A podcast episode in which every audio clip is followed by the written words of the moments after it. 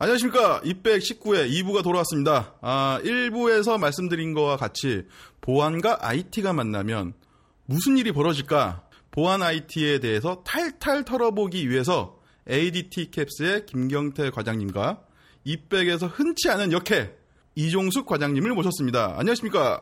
안녕하세요. 안녕하세요. 반갑습니다. 네네. 아, 그리고 저 이번 팟캐스트에는 출연을 하지는 않지만 박수 효과 소리 관람객으로 지난번 프리미엄 헤드폰 특집 때 출연하셨던 민컴의 차향미 과장님 함께하고 계십니다.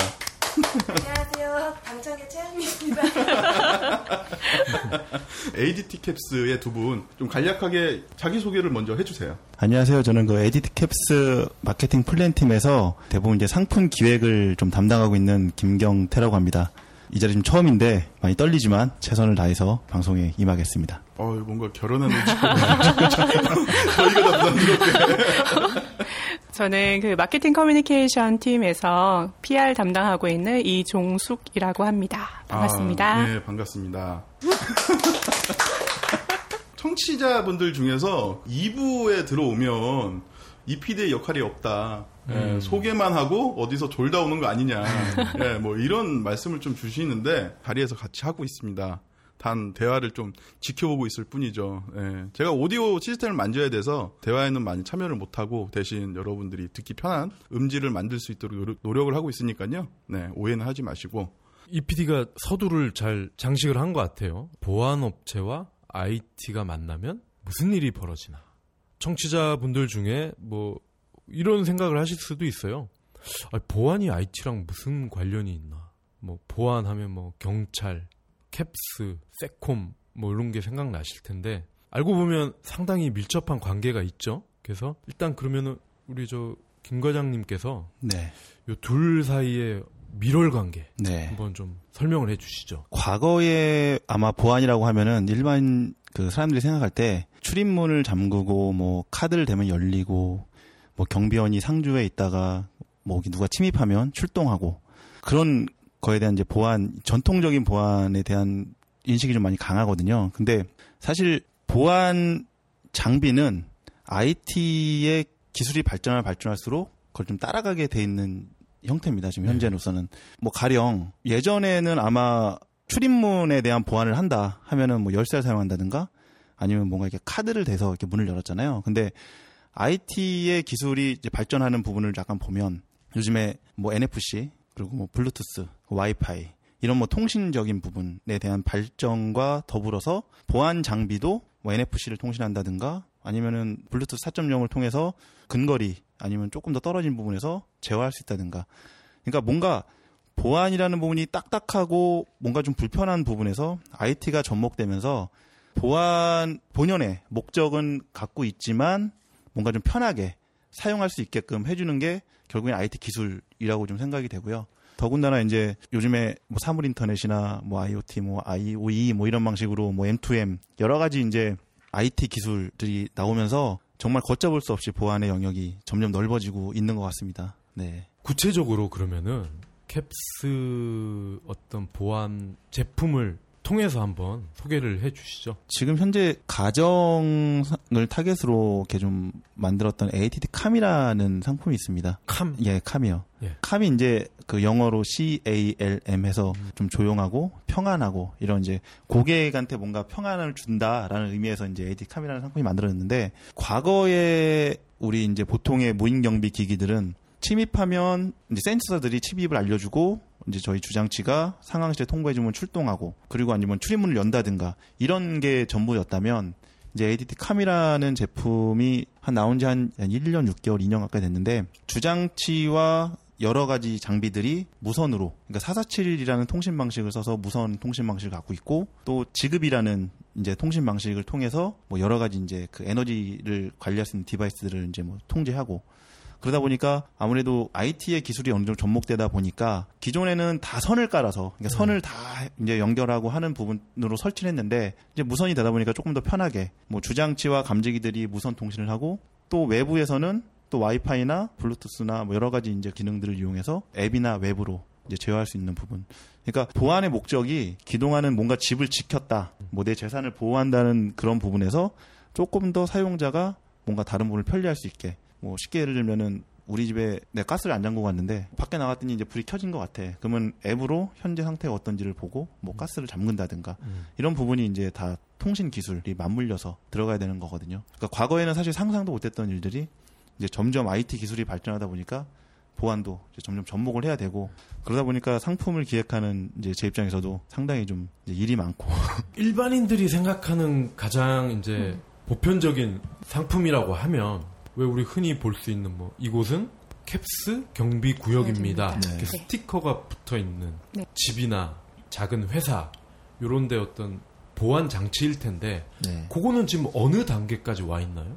그러니까 저희가 이제 좀 고객을 이렇게 분류를 하면 아직까지 이제 경비 회사에서 하는 일은 거의 이제 물리적인 보안 쪽에 많이 치중을 합니다. 근데 더하기 이제 정보 보안 쪽. 보안이라는 부분이 내 재산을 지키는 부분도 있고 개인정보보호법이라는 법이 생겼잖아요. 이제 이런 고객은 그 법의 테두리 안에서 뭔가 행위를 해야 되거든요. 이제 그런 것들을 보완할 수 있는 게 또 보안업체인데 아까 이제 뭐 말씀하신 부분에서 현재 어디까지 와 있냐? 지금 우리 고객을 좀 분리해서 보면 아직까지도 출동 경비와 그리고 출입 통제 그리고 CCTV 이런 형태의 서비스를 마- 가장 많이 받고 있고요. 추가적으로 아까 말씀드린 정보 보안 쪽, 뭐 네트워크 보안이나 아니면 PC에 있는 정보를 보호할 수 있는 그런 보안으로 조금 넓어졌습니다. 이제 거기에 들어가는 이제 뭐 여러 가지 뭐 기술들을 보면 아까 말씀드렸던 무선 통신 방식. 기존의 전화선을 이용해서 뭔가 우리 상황실로 신호를 줬다면 이제는 통신사들의 CDMA, 뭐 LTE망 뭐 이런 거를 통해서 좀 더 정확하고 좀 더 빠른 그런 신호 체계를 갖게 되는 거고요. 뭐 아울러서 이제 뭐 인터넷 선로를 이용한 뭐 통신 방식도 들어오는 거고 그리고 카드 reading 방식도 기존에는 그냥 우리가 버스 카드 하면 띡띡 뭐 찍듯이 일반적인 카드를 썼다면 이제는 뭐 NFC를 통해서 뭐 근거리 뭐 핸드폰에 요즘에 NFC가 심어져 있지 않습니까? 이제 그런 부분까지도 좀 확대돼서 고객들이 나는 카드가 좀 불필요하고 핸드폰에서 모든 걸 하고 싶다라고 할 때 뭐 연동을 해야 되는 이제 그런 부분까지도 다 사실상 무인 경비 서비스를 이제 간략하게 소개를 해드리자고 한다면 일단은 고성능 감지기가 외부 침입을 이제 감지를 하게 되죠. 그렇게 되면 이제 상황실에 이상이 접수가 되고 그렇게 되면 이제 상황실에서 통합관제센터에서 이제 최단 거리에 있는 전문 보안 요원에게 이상 신호를 전달을 합니다. 그러면 전문 보안 요원이 신속하게 그 자리로 출동을 하게 되는 요게 그 저희의 flow 시스템이거든요. 감지를 어떻게 해요? 도둑이나 나쁜 사람들이 침입을 한다. 그럼 기존에는 카드 키를 열고 들어가야 되는데 이게 아닌 어떤 무단으로 뭔가를 그렇죠. 뭐 창문을 통해 침입을 하거나? 한다거나. 그러면 네. 이게 이제 센서가 울리고 이런 방식이잖아요. 그쵸, 네, 네. 그러니까 지금은 이거를 뛰어넘은 뭔가가 있- 있나요? 현재도 물리적인 보안에서 네. 누군가가 침입을 했다라는 걸 알려주는 거는 센서로 합니다. 네. 센서로 하는데 센서에 대한 기본적인 기능은 크게 바뀌진 않았어요. 네. 예를 들면 출입문에 가는 센서, 내부에 출입문이 아닌 열을 감지하는 센서라든가 아니면 창문은 들어올 때 적외선 센서라든가 네. 이런 센서의 기본적인 기능이 크게 바뀌진 않았지만 센서와 통신하는 방식이 조금 더 공사하기 편해지고 고객의 인테리어를 훼손하지 않고 할 수 있는 이제 무선 방식을 채택한다든가 이제 조금 더 나아간다면 지금은 배터리가 아직까지도 한계가 좀 있거든요. 자동차, 전기차도 마찬가지로 배터리가 가장 관건이잖아요. 배터리에 대한 숙제가 좀 많이 풀린다면 어, 앞으로는 모든 감지기나 센서들이 이렇게 선을 연결하지 않고도 공사도 쉽게 할 수 있게 그렇게 되면 결국엔 비용도 많이 줄 수 있는 부분으로 움직일 것 같고 과거에는 없었던 게 이제 또 한 가지는 스마트폰. 사실은 스마트폰이 없던 시절에는 무조건 내가 카드를 갖고 다니는 비밀번호를 써야 됐어요. 예. 근데 이제 스마트폰이 생기고 클라우드의 개념이 나오고 원격으로 뭔가 조작할 수 있는 P2P라든가 뭐 그런 방식들 여러 가지 뭐 방식들이 나오면서 이제는 고객분들이 꼭 현장에서 뭔가를 조작하지 않고 내가 뭔가 꼭 뭐를 하지 않아도 외부에서 뭐 작동한 거를 모니터링 한다든가 뭔가 이벤트가 발생한 걸 모니터링하고 조치를 취할 수 있는 게 되고 있고요. 그리고 이제 또 한 가지는 이런 통신 방식들이 워낙 이제 뭐 2M이라고 하잖아요. 기기들 간에 서로 사물 통신을 하고 하다 보니까 주장치가 꼭 들어가지 않더라도 스마트폰이 결국에 주장치가 되는 그런 스마트폰과 집에 있는 센서들이 통신해서 나에게 뭔가 신호를 주고 내가 뭔가 알고 알아볼 수 있고 이런 것들이 몇 년 뒤에는 그런 보안의 형태가 되지 않을까 라는 생각을 해봅니다. 얼굴 인식이 네. 요즘 이슈잖아요. 네. 캡스는 어디까지 지금 와 있나요? 어, 현재 얼굴 인식기를 갖고 있고요. embedded 타입이라 그래서 단말기 형태로 얼굴 인식기를 갖고 있습니다. 근데 이제 조금 오해하시는 부분이 있어요. 뭐 요거는 그냥 뭐 상식적으로 좀 알려드리면 보안의 그 등급을 좀 우수하다라는 등급을 매기면 사실은 얼굴 인식보다는 지문 인식기가 좀 더 보안의 효과가 높습니다. 왜냐하면 얼굴은 매칭률을 갖고서 계산을 하거든요. 뭐 80%다, 70%다, 뭐 100%다. 그렇기 때문에 사실 사람의 얼굴이라는 게 비슷한 사람도 있고 뭐 쌍둥이일 경우는 똑같이 인식이 될 수 있거든요. 그렇기 때문에 보안 업체에서 볼 때는 지문 인식기보다 얼굴 인식기가 좀 낮은 등급. 하지만 얼굴 인식기는 좀 편하죠. 손을 안 써도 되고 내가 뭔가 물건을 들고 있을 때도 얼굴을 매칭해서 할 수 있고. 근데 얼굴 인식 기술도 상당히 많이 발전을 해서 이제 그런 부분을 조금씩 보완해 나가고 있어요. 그래서 저희는 이제 일단은 단말기 갖고 출입 통제, 뭐 무인 경비 이런 이제 콘솔의 형태로 사용할 수 있게끔 지금 개발해 놨습니다. 다음에 5GT 정규택 대표랑 삼자 대면을 한다. 아, 그분은 얼굴 인식 가장 안전하다 이렇게 주장을 하고 가셨는데 어떻게 보면 편리한 부분으로 접근하는 게 맞을 것 같고요. 그래서 아직까지는 조금 출입 통제선 좀 민감한 부분이 있고 대신에 이제 얼굴 인식을 개발하고 더 이제 뭔가 연구하고 그런 부분에 있어서는 활발하게 움직이고 있죠. 애니시라는 업체가 얼굴 인식 세계에서 뭐 가장 뭐 이렇게 좋은 알고리즘을 갖고 있고 뭐 맨날 우수 평가를 받고 있는데 그렇게 업체들이 많은 투자를 하고 개발을 하면 뭐 결국에는 많이 좋아지지 않을까 그렇게 생각을 합니다. 그리고 아까 출입 통제 부분을 말씀을 주시긴 하셨는데요. 그래서 뭐 바이오 인식 부분이 대세긴 합니다만 그거와 더불어서 이제 소프트웨어적인 부분들도 굉장히 많이 좀 발전을 했어요. 이를테면 단순히 출입 통제, 사무실 출입 관리만 하는 부분이 아니라 근태 관리, 네, 식수 관리라고 해서 그런 부분까지 할 수 있는 그런 소프트웨어도 지금 나와 있는 상태거든요. 그래서 점차 이런 부분들이 더 발전해 나가고 있고 그 가운데서는 이제 또 IT적인 부분, 소프트웨어적인 발전 부분이 포함이 되어 있다라는 부분이 되어 있죠. 이제 그 부분은 또 우리 과장님께서 또 전문이시라 한번 소개를 다시 한번 해주실까요? 아니 그거는 나중에 후반에 제가 또 물어볼 거고 네. 개인적으로 궁금한 게 보안 요원이라고 하나요? 출동 요원이라고 하나요? 저희의 명칭은 Blue Patrol이라고 하거든요. Blue Patrol. Patrol. 예. 그럼 한국말로 뭐라고 그래요? 예, 보통 그냥 출동 대원이라고 출동 많이들 대원. 부르시죠. 네. 네. 아 대원. 아 그럼 그분들은 경찰이랑 싸우면 누가 이기나요? 아, 되게 어려운 질문인데요. 일단 경찰이랑 싸우지 않고요. 맞습니다. 네.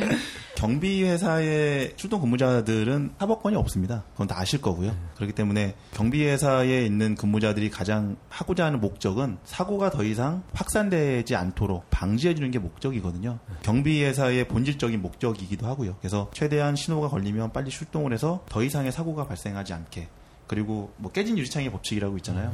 유리창이 깨진 뭐 예를 들어서 뭐 사고가 났는데 그 2차 피해가 발생하지 않도록 빨리 가서 조치를 하고 그리고 간혹 가다가 저희 근무자들이 이제 뭐 쭉까지 추적해서 도둑을 잡았다. 그래서 이제 그런 고객들하고도 인터뷰를 하는 경우도 있긴 있고요. 상당히 이제 뭐 사명감이 좀 남다르다라는 생각이 들어요. 그러면은 그런 사례가 없나요? 센서가 울려서 이제 출동 지시를 받고 갔는데 네. 뭐 인질극을 하고 있다거나 칼을 대고 클라이언트의 목숨에 심해한 위협이 예상되는 그런 상황. 근데 경찰은 안 오고 있고. 그럼 어떻게 해야 돼요? 예전에 제가 마케팅에 오기 전에는 현장에 있었거든요. 예. 아 대원 아 대원은 아니고 영업을 했었어요. 네. 그때 이제 제 선배 네. BP 근무자들, 그러니까 저보다 빨리 입사하는 분들, 네. 그때 그런 사례가 있었다고 듣긴 들었어요. 예. 예. 이제 또 그때의 또 근무자들은 또 네. 이제 또 지금과는 또 혈기왕성하고 더 네. 패기가 넘치거든요. 네. 그때는 어떻게 보면은 뭔가 좀 더 발벗고 이게 좀 나서는 네. 그런 게 있었던 거 들었고요. 그때 도둑도 잡고 해서 뭐 표창도 받고 이런 것들의 사례는 많이 있었던 것 같아요. 그럼 그때 뭐 싸움 실력을 발휘하고 어, 그때는 유단자들도 상당히 많았기 때문에. 네. 예. 근데 그런 사례가 있었는데 정확히는 잘 모르겠어요. 그런 사례가 들었긴. 그렇지만 근데 기본적으로는 그 부분은 사실은 경찰의 업무 영역이기 때문에 저희는 안 오면 음, 그러니까 아, 그때까지는 안뭐 경찰이 안 오면 기- 기다리고 있다가 같이 들어가는 건가요? 그것도 아니죠. 근데 상황이 좀 다른 것 같습니다. 음. 예. 뭐냐면 그냥 우스갯소리이긴 한데 저희 옆집에서 이제 경비 상황이 발생이 됐어요. 거의 근데 동시에 경찰이랑 이제 보안업체랑 이제 같이 도착을 했는데 경찰이 보안업체한테 먼저 들어가라고. 야, 니네는 방공복 입었잖아. 이런 게그 현장에서는 그래도 종종 발생한다고 이야기를 들었었는데 맞나요? 어, 정확히 모르겠어요. 제가 음. 현장의 BP 근무자들의 현장을 보지는 않았는데 음. 이제 뭐 상황에 따라 약간 다른 것 같습니다. 근데 이제 분명한 거는 문이 잠겼을 때 부수고 들어갈 거냐 말 거냐의 판단은 뭐랄까 현장 상황에 따라 좀 다른 것 같아요. 그래서 정확한 답은 솔직히 좀. 근데 법적으로는 예, 저희가 일부 부수고 들어갔을 때 문제가 됐어요. 아, 나중에 클라이언트가 문제를 삼을 수 있다. 그러면 그러면 그 경찰이 오기 전까지 뭐 제지를 하려면은 범인을 때릴 수는 없다. 그러면은 가스총이나 뭐 이렇게 전기로 딱 한 뭐 기절하고 이런 거 그런 걸 쓸 수는 있어요? 제가 그것까지는 모르겠습니다. 저는 이제 아무래도 상품 쪽을 담당하기 때문에 근무자들이 어디 영역까지 해야 되는지는 네, 일단 출동하는 제가- 것까지 아는데 무수개 소리처럼 질문을 드린 게 작년 여름인가? 본가가 대전에 있는데 옆집에서 난리가 난 거예요. 어떤 아저씨가 우통을 다 벗고 자기 집에 온갖 기물을 파손을 하고 유리를 다 깨부시고 장독대 다 집어 던지고 가족들한테. 근데 아무도 신고를 안 하는 거야. 그 심야이었는데 내가 또 짜증나는 건 못 참아. 그래서 내가 신고를 했어. 경찰한테 했는데 아, 웃긴 게 30분이 지나도 안 와. 그래서 한 번 더 했어. 그랬더니 한 15분 뒤에 그 현장을 가더라고. 보니까 그 사람이 상습범인 거지. 이 아저씨가 뭐 얘기를 들어보니까 월남전에 참여를 했다가 고엽제 뭐 부작용으로 아. 술만 먹으면 미친다는 거지. 뭐 그 주민들이 그러더라고. 그래서 경찰이 아씨 또 뭐 출동 신고 들어왔네. 뭐 이래서 처음에는 대응을 안 한 것 같아. 근데 그때 그 아저씨가 깨진 유리를 손으로 잡고 가족을 막 위협을 하는 상황이었단 말이지. 그래서 그런 질문을 드린 거예요. 이 경찰은 안, 오, 안 와, 안 와. 상황에 따라 다르지 않을까요? 저도 예전에 신고를 한 적이 있는데 또 그땐 되게 금방 왔거든요. 그 싸움이 끝나기 전에 와려갖고 좀 민망한 적이 있었. 아 오- 오는데 끝났어. 그래서 좀 민망한 적이 있었는데 그리고 출동 대원 분들도 선발 요건이 있을 것 같아요. 어, 제가 아는 범위에서 말씀드리면 출동 근무자들 같은 경우는 군대에 예를 들어서 뭐, 뭐 장교로 가거나 이러면은 뭐 아버지의 할아버지의 얘기까지 보잖아요. 그런 식으로 가족에 대한 정가 뭐 이런 것도 다 보고요. 일단 인성 검사를 되게 까다롭게 합니다. 네. 그 인성 검사에서 통과를 못하면 일단은 안 되고요. 그리고 아까 말씀드린 그 검사하고 그리고 운전, 네. 운전. 네. 예, 운전도 일반 면허증으로 안 되고요. 일종. 이제 이제 특수 뭐 저걸 받아요. 예. 그러니까 정밀 운전 정밀 검사라나?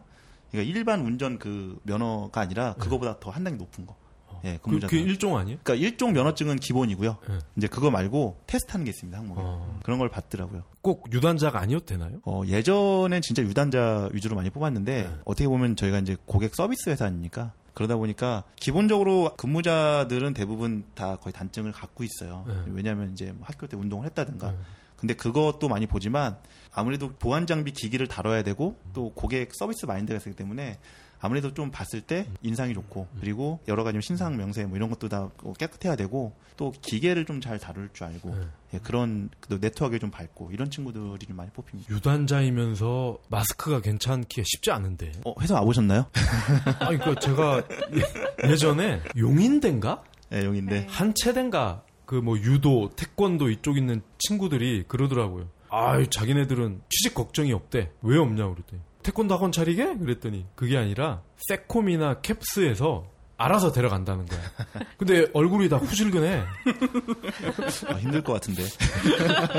그런 애들이 그러, 그러더라고. 근데 요즘에는 아무래도 고객들이 봤을 때 거부감 없고 좀 꽃미남 스타일. 꽃미남이라기보다는 좀 이제 든든한 얼굴들, 이제 신뢰감 있는 얼굴들을 선호를 하시죠. 아무래도 이제 내 재산을 어. 출동해서 이, 이 사람이 지켜준다고 생각을 하는데 이제 그런 부분에서는 되게 이제 좀 일반 직원들보다도 좀 더 까다롭게. 그럼 예, 이 PD는. 어떻습니까? 든든합니까? 어, 이, 이 정도면 뭐. 아, 직원들이 후질근하시네요.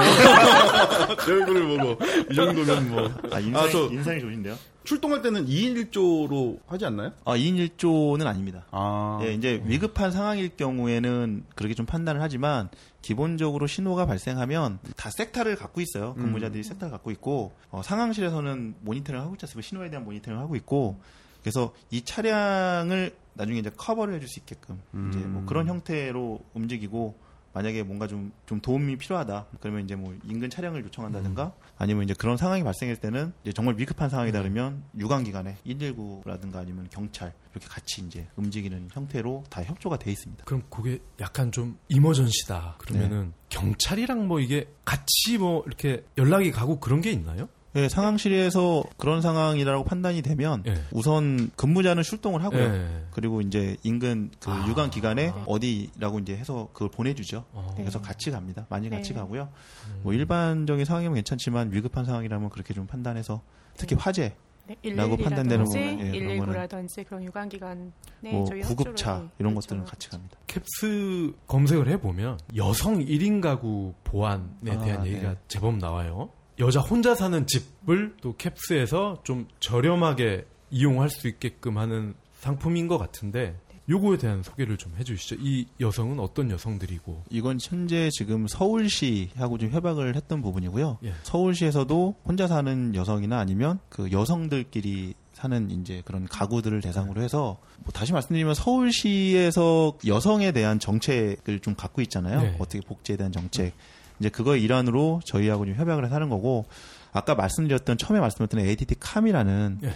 무선 상품과 저희 출동 서비스를 같이 이제 음. 그리고 비상벨 서비스, 비상 통보 서비스를 같이 제공을 하고 있고요. 어, 현재 한 3천 가구 정도 원래 3천 가구를 시작을 했는데 이게 반응이 너무 좋아서 2천 가구를 추가적으로 도입을 해서 지금 진행을 하고 있습니다. 예, 작년부터 해서 지금 올해까지 진행을 하고 있고 요게 이제 조금 더 확산돼서 지금 인천 광역시도 일부 좀 하고 있고요. 이렇게 하다 보니까 얼마 전에 이제 롯데백화점과 롯데백화점의 여사우들을 위해서 회사에서 복지 차원에서 하는 것도 협약돼서 이제 가격은 약간 차이는 있지만 서울시에 지금 저희가 제공하고 있는 가격은 9,900원인데 7, 8만 원 선이 되는 가격에서 이제 다 그냥 빼고 그럼 그게 서울시 보조금이 많이 들어간 건가요? 아니면 캡스에서 좀 깎아준 건가요? 저희는 9,900만 받습니다. 어. 예, 그리고 이제 서울, 제가 알기로는 서울시에서 예. 최초의 설치에 대한 비용을 조금 보조를 해주고요. 아, 그 월정료는 이제 실제로 사용하는 네. 예, 고객들이 이제 부담 없이 내는 거죠. 기본적인 취지 자체가 그 서울시에 거주하고 있는 저소득층 싱글 여성들을 위해서 마련된 그 보안 서비스이기 때문에 ADT 캡스에서도 사회공헌의 사실은 일환으로 진행이 되는 부분이에요. 그래서 원래는 아까도 말씀 주셨지만 뭐 6, 7만 원대 이상의 그런 스마트 보안 서비스를 저렴한 가격으로 안심하게 이용할 수 있도록 하는 데 그 취지가 있죠. 그럼 네. 소득 조사도 하나요? 그게 기본적으로 여, 그 여성가족부에 신청을 하게 되어 있는데요. 그러니까 뭐 전세금 기준으로 뭐 아. 7천만 원 이하에 뭐 살고 있는 거주하고 있는 뭐 월급은 털수 없고. 월급은 자산으로 갑니다. 자산으로. 어. 어, 그러면 부잣집 딸이 또 그럴 수도 있겠네요, 그럼. 이게 이제 어떤 가족부에 또 신청 양식이라든지 신청 기준이 별도로 나와 있어서요. 음. 예, 뭐 그럼 그 다문화 가정의 어떤 여성이나 미혼모 가정도 해당이 되나요? 선발은 저희가 안 하고 서울시에 신청을 하면 서울시에서 거기에 갖고 있는 기준으로 평가를 하기 때문에 선발이 된 고객이라면 예, 저희는 이제 어. 예, 설치해주고 있습니다. 그래서 그 기준에 대해서는 뭐 서울시가 갖고 있는 거라. 아니 뭐 향후에 네, 뭐 비슷한 음. 또 공헌을 활동을 하시면은 네. 만약에 이들이 포함이 안 돼 있으면 음, 다문화 가정에 음. 또그 사기 결혼 당한 여성분들 많거든요. 네. 어? 한국의 이 남자들 믿고 왔다가 어? 이혼 네. 당하고 애는 있고 이런 분들 많아요. 이런 분들 지원해 주시면 아, 좋은 예. 생각이시네요. 사회 멋져 안- 보일 것 예, 같아. 음. 안전계층에 좀 취약한 분들이 굉장히 많이 있어요. 그래서 그런 분들에게 최대한 안전하게 할수 음. 있도록 관련 서비스들 그리고 관련 활동들을 하는데 좀 예, 저희도 취지를 네. 갖고 있고 많이 고민을 하고 있어요. 그 외에 이제 서울 외에도 이제 다른 지자체에서도 문의가 많이 있고요. 예. 그러면 이 보육원이나 음. 그러니까 우리가 뭐 예전엔 고아원이라고 했죠. 보육원이나 양로원, 교도소 요런 곳은 혹시 뭐, 뭐, 일- B2B란 B2B인데, 거래가 있나요? 교도소를 먼저 말씀드리면 교도소는 뭐 기본적으로 거기 예. 이제 그 보안 요원이 별도로 있죠. 예, 예. 그 감시 요원이 있고 대신에 교도소는 좀 다른 개념의 보안을 접근합니다. 뭐 예. 출입 통제라든가 아니면 CCTV라든가 아, 이런 SI 그러니까 음, 그 시스템을 구축하고 시스템만, 예, 네. 그런 쪽으로 음. 실제로 영업을 하고 있는 거고요. 예. 이제 회사에서 매출을 일으키는 거고 음, 어 보육원이나 이제 이런 그 양로원? 뭐 이제 그런 뭐 양로원이나 그런 이제 뭐, 뭐 재단이라나요? 뭐 그런 데들은 어 별도의 예산을 갖고 예. 예 그것도 마찬가지로 무인 경비를 그냥 일, 기존 일반 고객처럼 예, 운영을 하고 있습니다. 그건 이제 시, 시 아니면 이렇게 국가에서 주는 예산을 아, 갖고 이제 경비 업체를 선정을 해서 아. 예, 그건 일반적인 저희의 고객이라고 볼 수 있죠. 아 그러면 영업하시는 분들은 교도소도 자주 가시겠네요? 교도소 가는 사람은 별도로 있습니다. 어. 예. 아 담당이 따로 있어요? 네. 야 무시무시하겠는데요. 어, 우스갯소리로 그 저희 경비업체 직원들은 네. 안 가는 곳이 사실 없습니다. 어. 예. 청와대도 어, 청와대도 시스템이 들어가니까 예. 청와대를 간 직원들도 있고요. 실제로 어. 저희도 청와대에 들어갔기 때문에 유지 보수 차원에서 가는 가죠. 아 그럼 청와대도 캡스나 S1 같은 업체의 서비스를 이용을 한다는 거예요? 무인 경비를 이용하진 않지만 예. 예. 그 보안 시스템에 대한 솔루션을 구축을 하고 아. 예, 이제 그런 것들을 뭐 하고 있습니다. 그러니까 이쪽 출신의 직원을 뽑아서 시키는 게 아니라 아, 아니 그건 아니고요. 아, 이제 거기는 이제 별도의. 이제 경원이 있지만 어. 그 항- 항상 보안을 하기 위해서 시스템을 구축해 놓고 그 네. 시스템을 구축한 거를 운용하는 거잖아요. 근데 시스템을 구축하는 거는 뭔가 이 그 다른 회사들이 하는 예. 거거든요. SI를 하는 회사들. 예. 이제 S, 저희도 SI를 하기 때문에 음. 뭐 저희가 됐던 뭐 저희 경쟁사가 됐던 아니면 뭐 다른 중소 뭐 음. 그 SI 업체가 됐던 그렇게 해서 솔루션을 구축하고 있고요. 그러니까 뭐 군대 국, 군대도 예. 어 군대도 하나 이렇게 생각 들잖아요. 예, 예. 예, 군대도 예를 들면 뭐 GOP의 그 철조망 어. 뭐 그런 것들에 센서 달아서 뭐아 침- 철조망 센서도 캡스가 납품을 해요? 어 GOP는 저희가 하지 않습니다. 그러니까 네. GOP는 그 사업자 선정에서 저희가 안 하고요. 예. 이제 군 부대도 군 부대 울타리, 네. 뭐 탄약고, 예, 그쵸 네, 탄약고 뭐 여러 가지 군대에서도 CCTV 달거든요. 예, 그런 것들도 다 들어가서 합니다. 자체 인력이 하는 게 아니다. 예, 민간 업체들이 합니다. 아 그렇군요. 다 예산을 받아서 집행하는 거기 때문에 어, 입찰을 해서 다 수주하면 공사하고 이렇게 하고 있습니다. 관공서라든지 이제 대학교, 특히 대학교도 캠퍼스가 워낙 또 크잖아요. 그래서 그런 쪽도 좀 많이 들어가고 있는 편이고요. 아, 그러니까 이제 두 분이 예상 질문지 없는 질문을 계속 하니까 당황하네요. 당황스럽네요.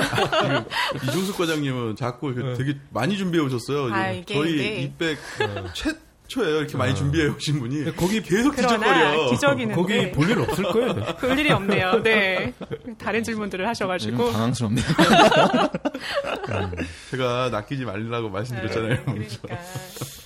그 입백이 청취율이 높은 게 예, 남들이 안 물어보는 거. 음. 아 이런 걸 물어보는 인간도 있구나. 뭐 이런 거기 때문에 예. 아, 근데 궁금해 하실 것 예, 같아요. 예. 예. 아 그리고 또 한 가지가 어, 이 카메라 네. 네. 카메라의 퀄러티가 점점점 좋아지잖아요. 네. 그래서 요 부분도 굉장히 궁금하거든요. 특히 밤 밤이나 네. 비가 오거나 눈이 올 때 어느 정도까지 이 식별이 가능해졌는지 가급적 저희 뭐 생활과 좀 연관된 부분을 말씀을 해주시면 재밌을 것 같아요. 어, 기술적인 부분을 하나 좀 알려드리겠습니다. 예. 그 CCTV라고 하잖아요. 예. 예, 이제 CCTV의 카메라는 화질이 그러니까 화소수가 예. 높아지면 높아질수록 야간에 안 좋습니다. 어. 예. 그 이유는 어, 혹시 스마트폰이 지금 보면은 뭐 천 몇백만 화소 예, 되죠. 그 스마트폰으로 불빛이 없는 데서 아마 영상 그 카메라를 음. 키면 하나도 안 보일 거예요. 그렇죠. 이제 그거는 어, 카메라의 이제 센서 렌즈의 차이인데 옛날에 아날로그 카메라들은 화소수가 낮았어요. 뭐 41만 화소. 음. 근데 지금은 HD급은 200만 화소잖아요. 200만 화소, 300만 화소 이런데 디지털로 가고 HD급으로 가면서 그 렌즈가 CCD라는 렌즈에서 CMOS 렌즈로 바뀌었어요. 예, 예. 그러면 결국에는 쉽게 말씀드리면 41만 화소는 이런 렌즈를 그냥 뭐 41만 개로 쪼개놨다고 보면 되고요. 200만 화소는 이걸 200만 개로 쪼개놨다고 보면 됩니다. 그렇기 때문에 이 렌즈 하나가 빛을 받아들이는 그 광원을 받아들일 때 면적이 좁잖아요. 예. 그렇기 때문에 HD급으로 갈수록 야간 영상이 안 좋습니다. 어. 예. 그래서 HD급 카메라가 가면은 꼭 수반돼야 될 게 빛이거든요. 예. 예, 조명이 수반되든가 음. 아니면 카메라 자체에서 뭐 LED라든가 IR을 켜줄 수 있게끔 그런 이제 보조적인 장치가 들어가야 야간에 영상을 볼 수가 있는 거고요. 어, 그러다 보니까 이제 그런 그런 경우가 생겨요. HD급 주간의 영상 정말 좋은데 야간 되니까 하나도 안 보이더라. 아, 예, 이런 얘기도 나옵니다. 이제 그거는 이제 그 카메라에 대한 특성을 잘 모르고 설계를 했다가 어, 이제 좀 문제가 되는 경우가 발생하는 거죠. 저 화질에 대해서 말씀을 주셔서 그냥 네. 갑자기 또 생각이 난 건데 그 영화나 드라마 같은 데를 보면 CCTV 화면을 막 확인하면서 야 여기 얼굴 좀 더 키워봐 그러면 막 깨끗하게 나오잖아요. 네. 그게 지금은 가능한 건가요?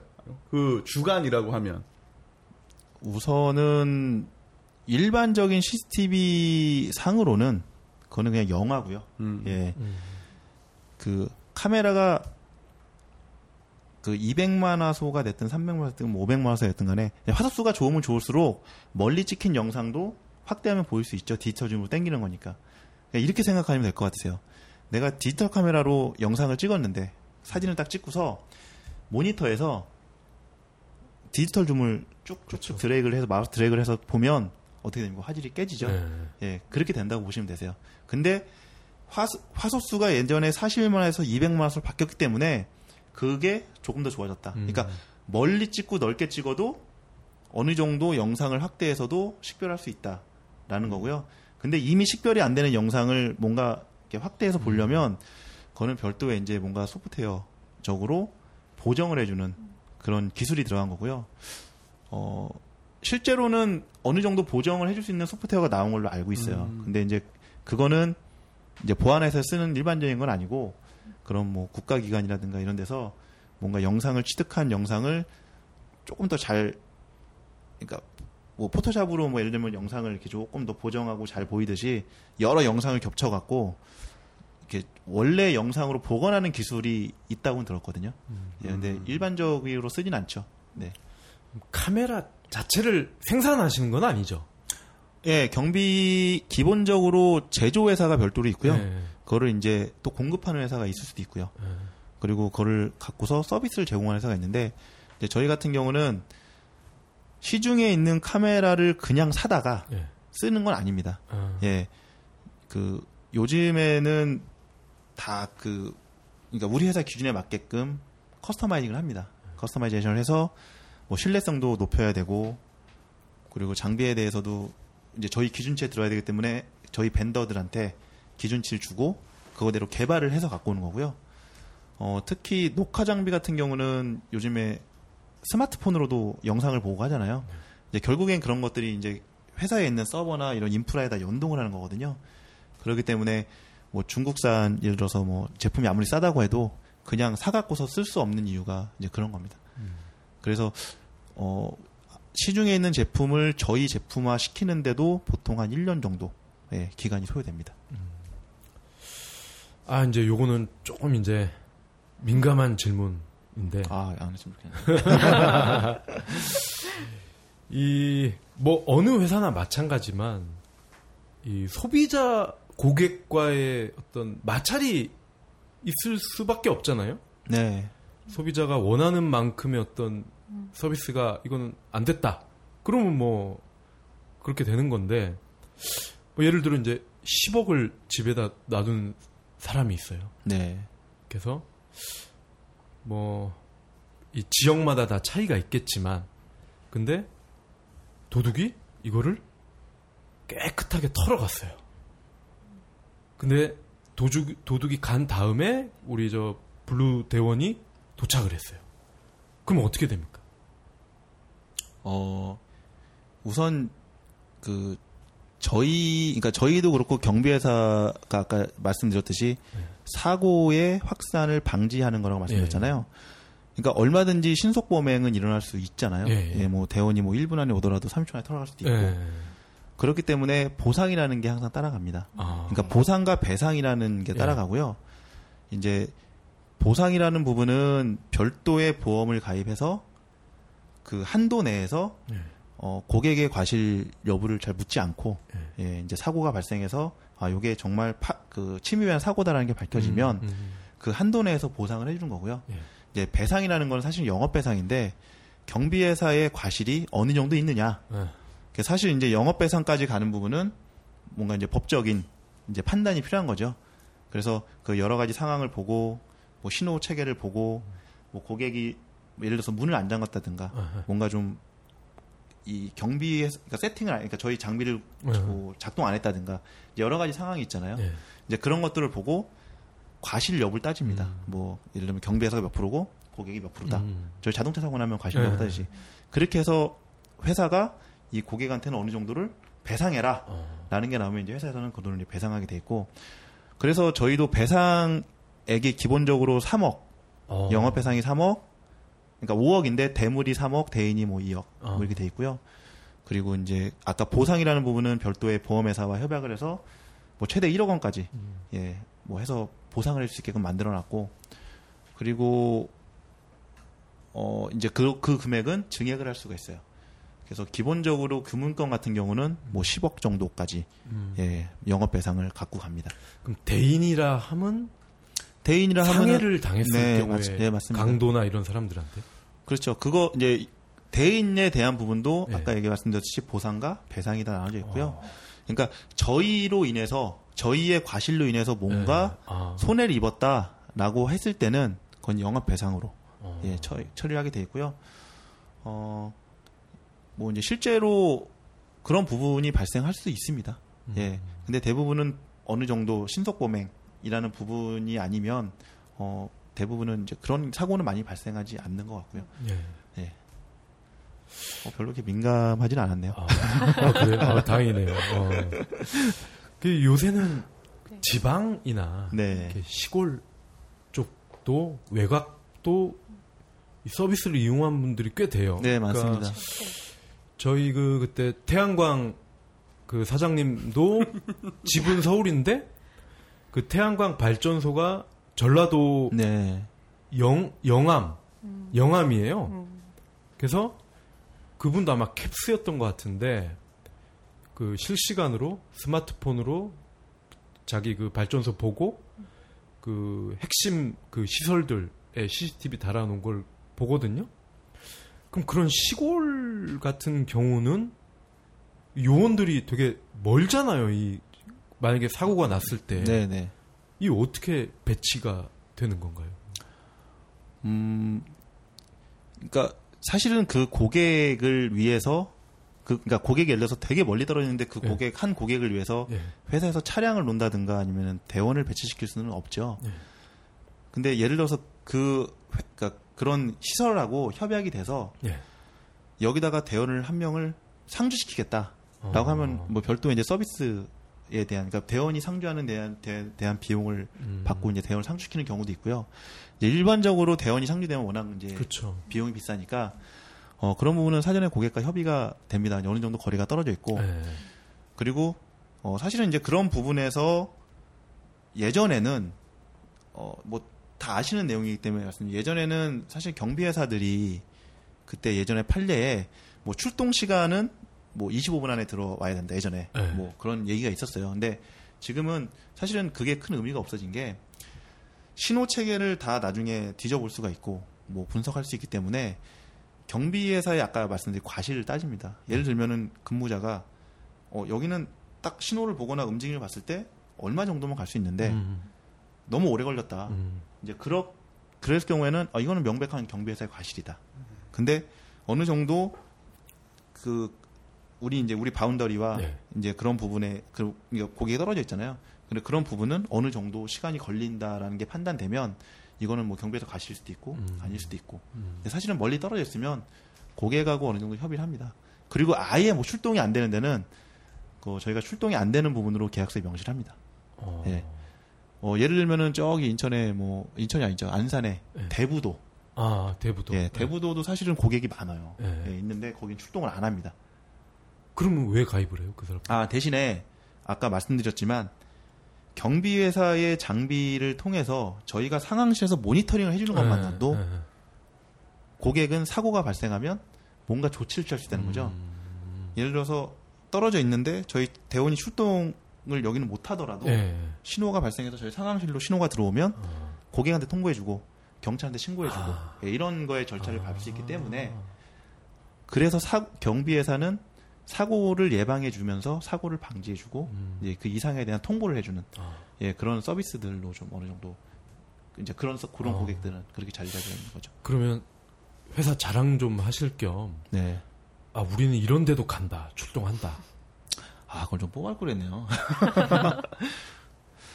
어 제가 섬 이런 데도 가능한가요? 어 저기 아그 아까 말씀드렸지 섬 같은 데는 네. 해놓고서 뭐 통보해주는 부분으로 가고 있고요. 어 인천에서 배 타고 들어가면은 거기 무슨 섬이 있는데 예. 거기에 이제 저희 근태 관리 서비스 예 그거를 저희가 하고 있습니다. 무슨 섬에 음. 무슨 관공서인데 음, 아그 무슨 섬이지? 백령도 백령도 예. 거기에 이제 공 그 관공서가 있잖아요. 그 인천시청에서 그 근태 관리하는 부분을 땡겨서 네. 보고 있거든요. 어. 예, 배 타고 들어와서 공사합니다. 어. 그렇군요. 네. 아 인천시에서 감시를 하기 위해 근태 관리를 하기 위해서 아, 직원들 근태 관리하죠. 멀리서까지 하죠, 하죠. 어. 또 이것도 살짝 좀 민감할 수 있어요. 음, 이거 자료 볼일 계속- 없다니까. 계속 민감한 질문을 하시네요. 이 지금 경쟁사가 S1 네. 하고 KT 먼, 텔레캅? 먼캅, 텔레캅 아 텔레캅 이 다 대기업이에요. 네. 그리고 아시다시피 모기업이 또 쟁쟁한 음. 회사들인데 그런 아까 교도소나 군대나 뭐 이런 공공기관 같은데 영업을 하다 보면 부딪힐 수밖에 없잖아요, 그죠? 아, 부딪힙니다. 그럼 이럴 때 좀 손해를 보거나 이런 거 같거든요. 제 생각에는 음. 아, 아무래도 뭐 삼성, KT 인맥이 전방위로 펼쳐져 있기 때문에 캡스는 또 외국계잖아. 음. 아 이거 뭐 삼성, KT는 안 듣기 때문에 아, 네. 허심탄회하게 얘기하셔도 돼요. 어, 사실은 약, 이제 그런, 그, 아까 말씀드린 그런 SI성의 구축 사업은 저희가 직접 참여하는 경우도 있지만 네. 사실은 SI 전문 업체들이 참여를 합니다. 네. 그러니까 약간 중소기업들. 우리나라 이제 법이 그런 관공서나 국가기관에 하는 것들은 어, 이 중소기업 촉진 차원에서 대기업이 참여 못하게 해놨어요. 음, 예. 그러니까 이제 무슨 얘기냐면 입찰을 수주를 하고 이제 여러 가지 머리를 씁니다. 뭐 영업을 하면서 그 시스템을 구축하는 솔루션들을 어떻게 스펙을 해놓느냐. 그러니까 뭐 거기 들어가는 기기들을 어떻게 이제 뭐 사전에 어떠한 기준으로 어떠한 기술 어떤 장비로 넣어놓느냐에 따라서 이제 낙찰을 받게 되잖아요. 입찰을 네. 해서. 그럼 이제 그 낙찰 받은 업체와 또 이제 이제 또 저희가 또 맺어져 있고 또 마찬가지로 에선도 네. 그 업체랑 맺어져 있고 그래서 사실은 이제 그렇게 들어가는 영업을 하고 있는 거고요. 저희가 다이렉트로 영업하는 것도 있고 그렇게 이제 법망에서 이제 좀 떨어져서 영업하는 경우도 있는데 어 사실은 KT나 삼성이라는 그 모기업 이 이제 아무래도 좀 구체구체하니까 그 나름대로의 장점은 많이 있어요. 예. 특히 이제 삼성은 삼성 계열사들 그렇죠. 삼성의 하도 업체들, 네. 예, 뭐 무궁무진하게 많이 하고 네. 있고요. 음, 근데 제가 뭐 영업을 지금 하고 있지 않아서, 근데 다 그 나름대로의 노하우가 있고, 또 결국에는 또 사람을 어떻게 잘 신뢰할 수 있게끔 만드느냐, 예, 그런 것도 하나의 좀 큰 작용을 하기 때문에 어느 정도 뭐 S1이나 음, KT나 뭐 캡스 우리 이제 저희 캡스나 그런 걸 보면 어 회사는 비슷하다. 네. 예. 이제 그런 기준을 깔고 가죠. 어, 예. 솔루션도 비슷할 거고 회사도 비슷하다. 이제 그 다음부터 이제 뭐 영업력 이런 것들이 좀 크게 작용을 하고 있습니다. 그, 이 IT나 네. 저희 언론 쪽만 봐도 뭐 바닥이 좁다 뭐 이런 얘기 많이 하는데 네. 보안도 이렇게 서로 이렇게 이직이 잦나요?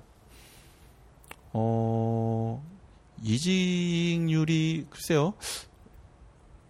뭐 잦은 건지 어쩐지는 모르겠어요. 근데 뭐 되게 많은 뭐 이렇게 막 이동을 해갖고 이, 이 회사 다니다 갑자기 네. 이 회사 가고 그런 경우가 되게 많지는 않아요. 네. 예, 저부터도 뭐 본회사 그만두면 본회사 이러고 싶지 않거든요. 그건 왜 그렇죠? 아니면 보안 이제 뭐 다른 일도 해보고 싶고요. 예, 이제 뭐 영업 같은 경우는 뭐 갔다가 다른 데도 뭐 가면서 보안도 다시 하고 하는데 이제 예를 들어서 뭐 그게 되게 잦거나 모든 사람이 다시 보안으로 간다던가 해서 또 다시 만난다던가 이런 부분은 별로 없고요. 뭐 간혹 가다가 있습니다. 근데 그렇게 뭐 많지는 않은 것 같아요. 알겠습니다. 그리고 그 아까 이제 제가 끊었던 것 중에 하나가 어 이제는 사이버 공격, 바이러스 침입, 뭐 디도스 네. 요런 것까지 보완을 한다고 예? 그죠? 네. 요런 서비스도 이제 하신다. 물리 보안뿐만이 아니라 네. 예. 요거에 대한 설명을 좀 해주시죠. 예. 앞으로, 앞으로가 아니라 지금 현재도 이제 물리적인 보안보다는 정보 보안의 영역이 훨씬 넓습니다. 예. 그냥 흔히 생각할 때 네트워크 보안, 뭐 PC 보안, 뭐 디도스 공격 이렇게 일반적인 PC 쪽만 생각할 수도 있지만 우리가 갖고 다니는 스마트폰, 네. 예, 스마트폰에 대한 여러 가지 보안, 뭐 예를 들면 뭐 MDM이라든가 그러니까 스마트폰을 뭔가 갖고 다니고 회사에서도 스마트폰 지급하잖아요. 네. 그렇게 되면은 그 스마트폰을 중앙에서 관리할 수 있는 그런 솔루션도 있어야 되거든요. 뭐 그런 것들뿐만이 아니라 이 이제 법, 법도 개인에 대한 정보 또 사실은 가장 중요한 게 정보기 때문에 정보 보안 쪽에 대한 영역이 뭐일그 물리적인 보안보다는 앞으로 훨씬 더 커지고 예, 더 넓어지고 그게 앞으로 먹거리가 될 거라고 생각이 되고요. 일단 저희 회사에서 하고 있는 부분은 이제 네트워크 쪽하고 일반 PC 쪽에 대한 보안을 좀 먼저 하고 있고 예, 점차 넓혀 나갈 예, 계획을 갖고 있습니다. 아니 그러면 디도스 공격이나 뭐 네트워크 해킹 이런 거는 어떤 전문적인 해커나 네. 이런 악의적인 집단이 이제 공격을 하는 건데 이 뭐 이 보안 업체에서 이들에 대항할 만한 그런 기술과 노하우가 있다는 건가요? 지금 물리 보안 쪽으로 계속 일을 해 오셨는데 이런 서비스가 나온 지 얼마 안 됐잖아요. 예, 사실 무인경비 회사에서 그 영역까지 모두 다 커버하기는 네. 쉽지는 않을 것 같고요. 이제 뭔가 더 전문적으로 이렇게 밟아 나가야 되는 단계가 네. 있어야 되고 이제 그런 영역은 정, 정, 정말로 이제 IT 보안 쪽의 영역을 갖고 있는 회사들이 예. 예, 뭐 하고 있는 거고요. 사실은 그 회사들도 좀 요즘에 농협이나 아니면 은행들 사고 나는 거에 보면은 그러니까 사실 창과 방패가 뭐 이렇게 예, 항상 공존하듯이 이 IT 보안 쪽은 이제 그렇게 뚫는 사람도 있고 막는 사람도 있고 하면서 계속 발전해 나간다고 보는 거고요. 저희가 이제 저희 그 무인 경비 업체에서의 그런 네트워크 보안이나 PC 보안은 그런 영역들은 이제 조금씩 밟아 나가야 되는 거고 이제 저희가 갖고 있는 tool, 그러니까 저희가 갖고 있는 풀 있죠. 그, 그 고객들, SMB 고객들을 대상으로 하는 서비스들에 좀 더 초점을 갖고 있습니다. 예. 예를 들면 개인 정보를 갖고 있는 병원이나 뭐 약국, 운전면허 학원 음. 뭐 이런 쪽에 그들이 되게 좀 소규모로 운영하고 있는 그런 개인 정보를 보호할 수 있는 그런 서비스들 크게 부담 안 갖고 쓸 수 있는 금액 사실 IT 쪽의 보안은 정말 이 SI 솔루션 구축하는 것만큼 비용이 네. 엄청나게 많이 들어가거든요. 예. 이제 그런 영역은 조금 더 스터디하고 음. 예, 조금 더 밟아 나가야 되는 거고요. 예, 이쪽 SMB 쪽을 좀 더 타겟으로 가고 있는 겁니다. 그 말씀하시는 걸 이렇게 들어보니 물리적인 그런 보안과 그리고 IT 보안의 경계가 좀 무너지는 것 같아요. 지금 뭐 3월 인터넷이 네. 또 지금 화두인데 뭐 예전에 이제 CF나 영화에서는 봤던 냉장고, TV 뭐 이런 것들 그- 그리고 또 잘 사는 집들은 또 집에 또 이게 금고 하나씩은 또 있잖아요. 음. 네, 이런 게 전부 다 이제 관리의 편의성을 위해서 중앙 통제식으로 이루어진다고 하면 결국은 이거는 또 해킹을 네. 통해서 이제 들어가는 건데 기업은 이미 뭐 정보에 대한 뭐 그런 대비책이 있지만 집에서는 그런 게 없거든요. 가정에서는 그러니까 부총 같은 경우 네. 네. 그런 데서는 또 이 물리적인 보안 업체에서도 이제 그런 서비스까지 경계를 넓혀가야 된다는 게좀 음, 새로운 사실로 좀 네. 받아들여지네요. 어, 맞습니다. 그러니까 지금 어쨌든 그 뭐 그런 사물 인터넷이 되면서 되게 많이 편해지고 있어요. 뭐 홈 네트워크는 예전부터 있었지만 홈오토 홈 네트워크는 있었지만 이제 내가 모바일로 뭔가를 많이 제어하고 그 집에 있는 거 뭔가 센싱을 해가지고 뭐 뭔가 정보를 읽어드려서 자동으로 뭔가 제어를 해주고 이런 것들의 결국에 통신은 폐쇄적으로 운영하지 않는 한은 누군가 뚫고 들어올 수 있거든요. 그럼 결국에는 IT 보안이 같이 들어가야 되는 게 맞는 거고요. 뭐 저희도 지금 뭐 이제 이런 태블릿을 통해서 뭔가 영업 사원들이 할 수 있게끔 뭘 하지만 사실은 그 뒷면에는 이 태블릿을 누군가가 주웠다든가 누군가가 남용해 쓸 수 없게끔 하는 IT 보안이 기본적으로 들어가야 되는 거거든요. 그러니까 보안의 영역이 뭐 약간 경계가 허물어진 것도 있지만 이게 서로 이제 같이 이제 공존해서 이쪽이 커지면 이쪽도 커지고 이쪽이 커지면 이쪽도 커지는 이런 서로 이제 뭐 좋은 방향으로 가고 있는 것 같다는 생각이 듭니다. 아, 이를테면 조만간 예, 내부 유출 정보 같은 경우에 가장 많이 그 정, 유출되는 경로가 전직 직원 그리고 이제 내부 직원 뭐 이런 순위더라고요 보니까 그래서 맞아요. 그런 걸 볼 때 단순히 이제 정보 보안 하나만 하기도 어렵고 오가는 출입 관리도 사실은 해야 되는 그런 출입 관리 물리 보안 부분도 포함이 돼야 되는 부분이고요. 그러니까 이런 것들이 이제 경계가 허물어지면서 두 개를 같이 하는 그 융복합 형태의 보안. 형태가 이제 발전을 하게 되는 거죠. 그러니까 퇴직금을 제때 주라고. 누가 보면 퇴직금 안 주는 줄 알 거 아니에요. 그 전직 직원들이 이렇게 사고 치는 게 다 이유가 있어요. 아, 그리고 지금 상품 기획을 하시니까 네. 예. 아, 가까운 미래는 이런 재미있는 신기한 제품이 나올 것이다. 한번 예측을 좀 해주시죠. 아, 이거 보안인데. 보안인데. 아예 애드립까지. 아유. 근데 저희가 좀 보는 건 이제 어느 정도 SMB나 아니면은 이런 커머셜 쪽에 대한 뭐 물리적인 보안이나 아니 아까 정보 보안 쪽은 좀 많이 눈에 보여요. 이제 어떻게 기술이 바뀌어서 어떤 형태로 들어가느냐. 왜냐하면 니즈가 거의 비슷하니까. 예. 근데 어 이제 좀 더 좀 앞으로 보는 시장은 개인 네. 그리고 이동체 예 이제 그런 쪽에 대한 영역이 좀 더 커질 것 같고요. 결국에는 개인이 삶을 사는데 제가 살아가는데 뭔가 좀 보안이 목적이 아니라 뭔가 편리하면서 재미있지만 뭔가 이렇게 좀 지켜줄 수 있는 것들 보안이 될 수 있는 것들 그러니까 요즘에 보면 wearable device들 많이 나오잖아요. 이제 그런 것들이 보안과 이렇게 접목이 돼서 뭐 내- 나의 그러니까 내 생명을 지켜주고 뭐 이런 거를 떠- 뭐 이런 것도 할 수 있겠지만 내가 뭐 내 건강을 지켜주는 헬스케어 쪽이라든가 이런 부분까지 다 묶여서 어 정말 그러니까 스마트폰이라는 게 정말 앞으로도 어떻게 더 발전할지 모르겠지만 그것과 웨어러블과 보안 그리고 IT의 여러 가지 통신 기술들이 접목이 돼서 어 뭔가 좀 새로운 것들이 향후에 나오지 않을까 예. 그런 것들을 좀 많이 주시하고 보고 있습니다. 아 그러면 혹시 뭐 이런 돈이나 네. 금이나 이런 고가의 어떤 물건들을 안전하게 지켜주거나 뭐 이런 것도 가능한가요?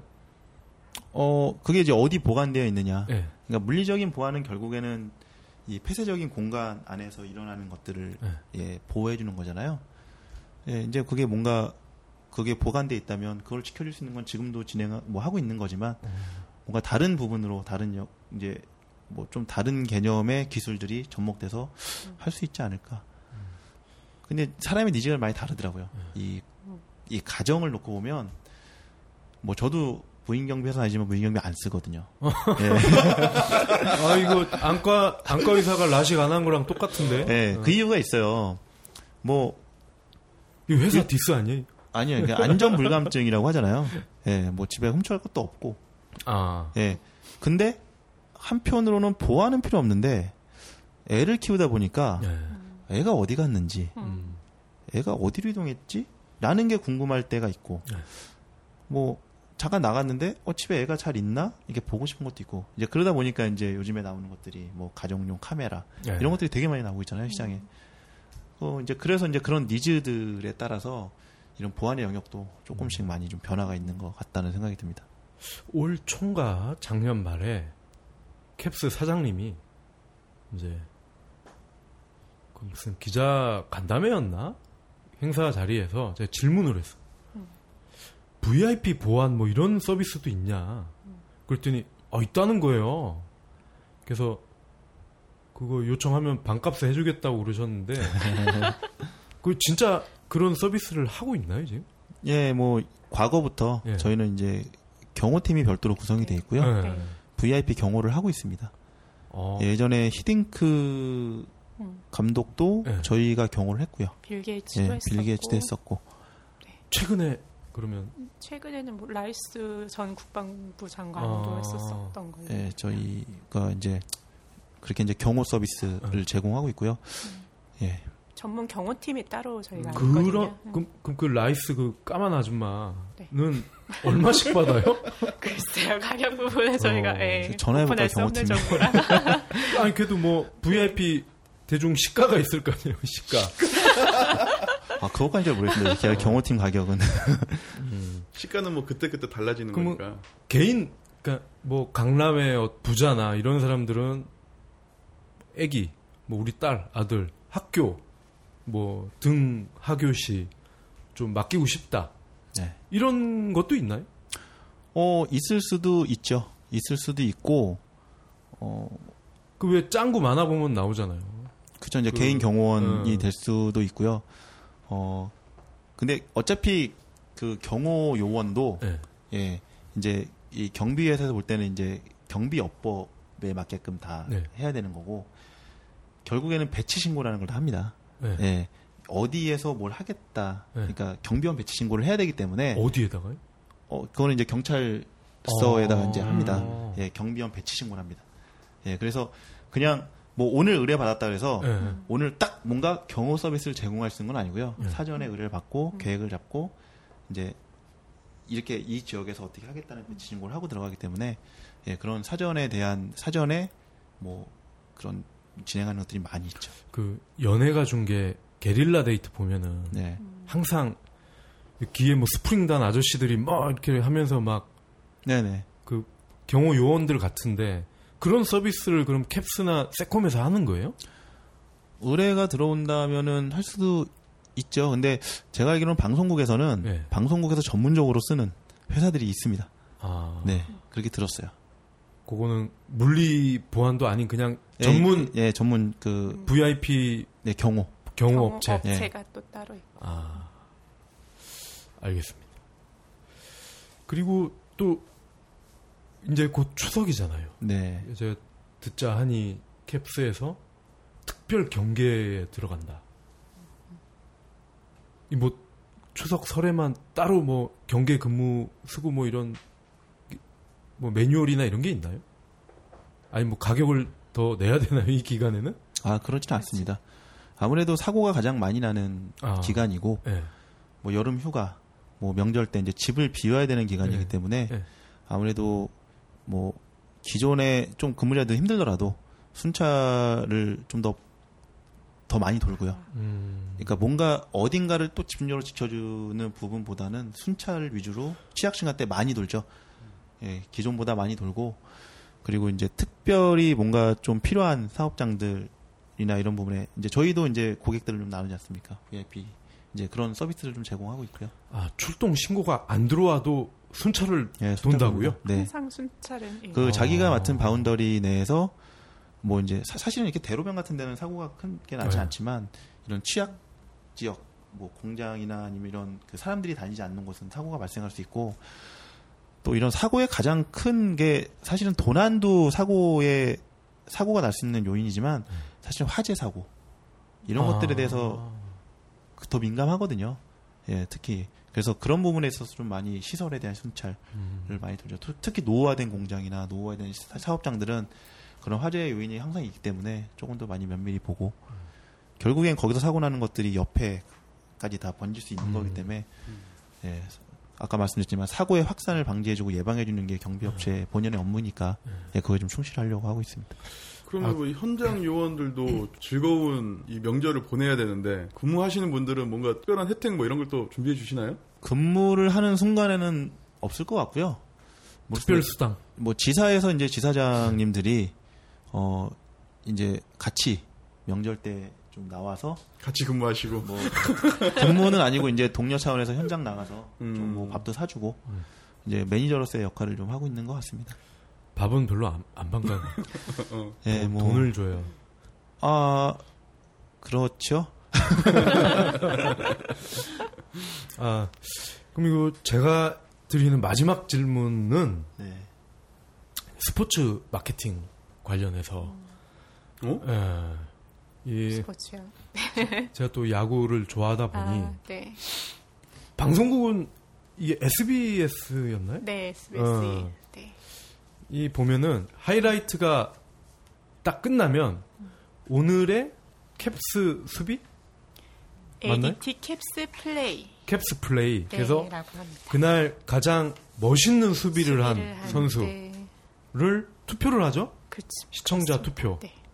그러니까 잘 막았다 이거지. 음. 네. 어, 아, 안타가 예. 될수 네. 있는 공을 잘 막았다 이거지. 그래서 아주 인상적이더라고요. 네, 저희 보안 회사의 업을 조금 살린 캠페인이에요. 철통 수비, 철통 보안 이런 느낌을 살려서 음, ADT 재밌네. 캡스 플레이라는 걸 하고 있고요.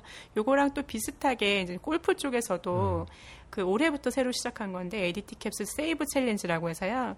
그 가장 어려운 홀에서 그 안전하게 파 세이브를 하는 어, 그런 세이브. 어, 선수에게 주는 이제 그런 어, 또 캠페인을 벌이고 있습니다.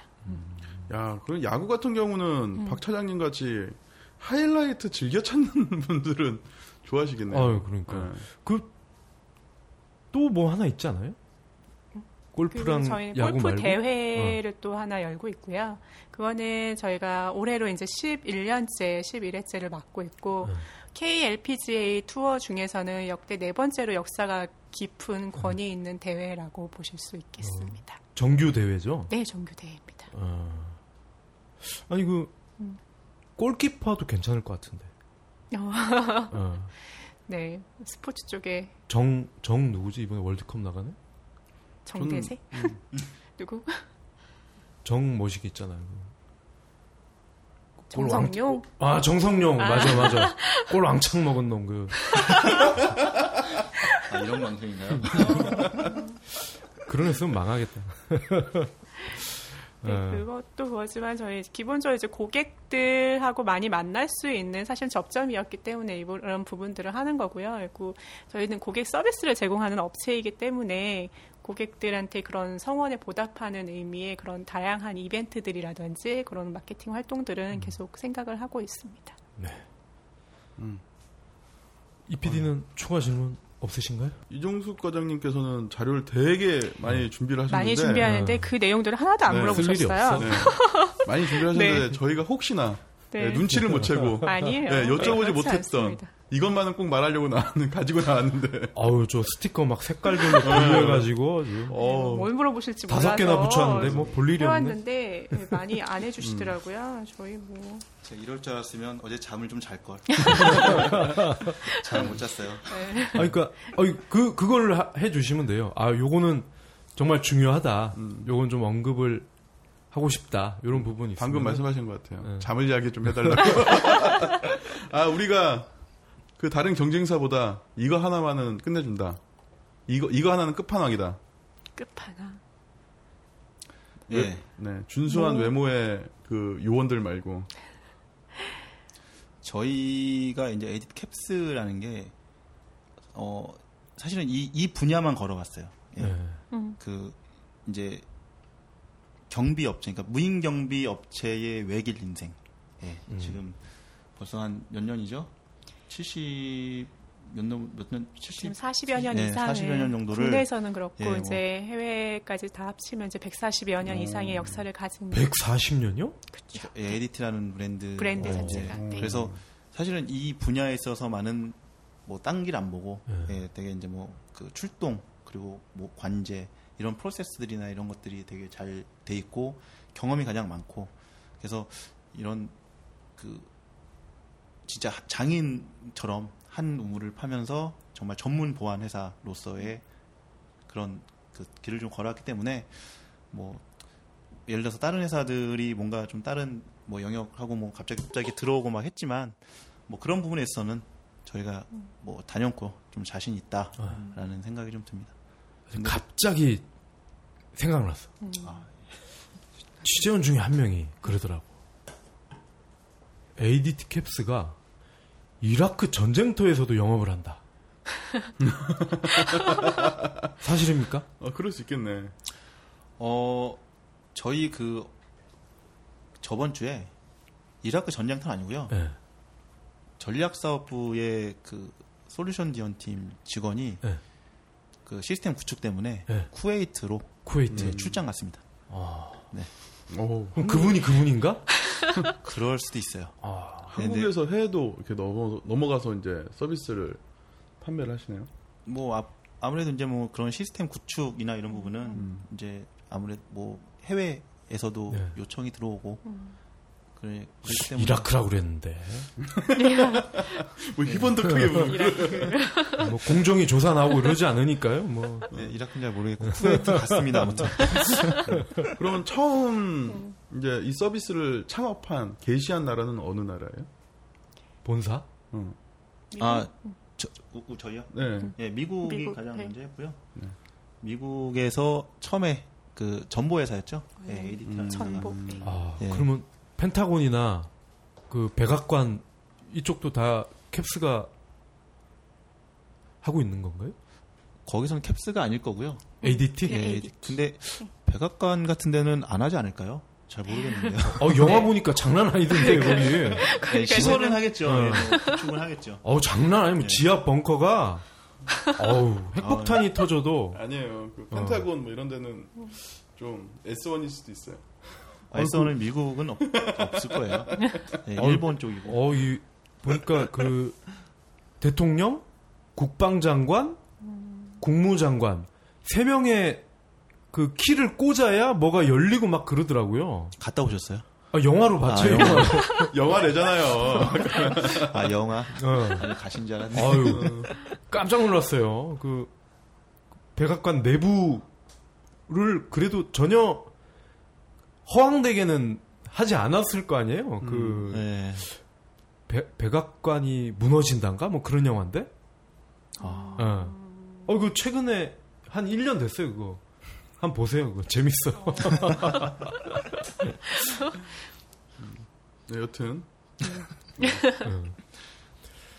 아, 그러면 저희는 이제 오늘 방송분은 여기까지 네, 예, 마무리하는 걸로 하시고 네. 예. 뭐 크게 뭐 어렵지 않았죠, 그죠? 예, 음, 뭐 예, 다소 그냥, 민감한 예. 부분들은 있었으나 예. 네. 재밌는 부분이었죠, 그죠? 예. 네. 마무리하시죠, 우리 PD. 예. 보안의 경계가 IT 보안과 사물 보안 그리고 개인 경호 이 모든 서비스들의 경기가 좀 무너진다라는 생각을 좀 많이 들었고 이런 부분에서는 역시 IT가 중심적으로 핵심적인 역할을 하고 있지 않나 생각을 하게 됐고요. 네, 준비 많이 해오신 과장님 두 분 다 오늘 잠도 못 주무셨는데 피곤한 표정으로 예, 성실하게 답변을 해주신 과장님 모두 감사합니다. 수고 많이 하셨습니다. 수고하셨습니다. 감사합니다. 감사합니다.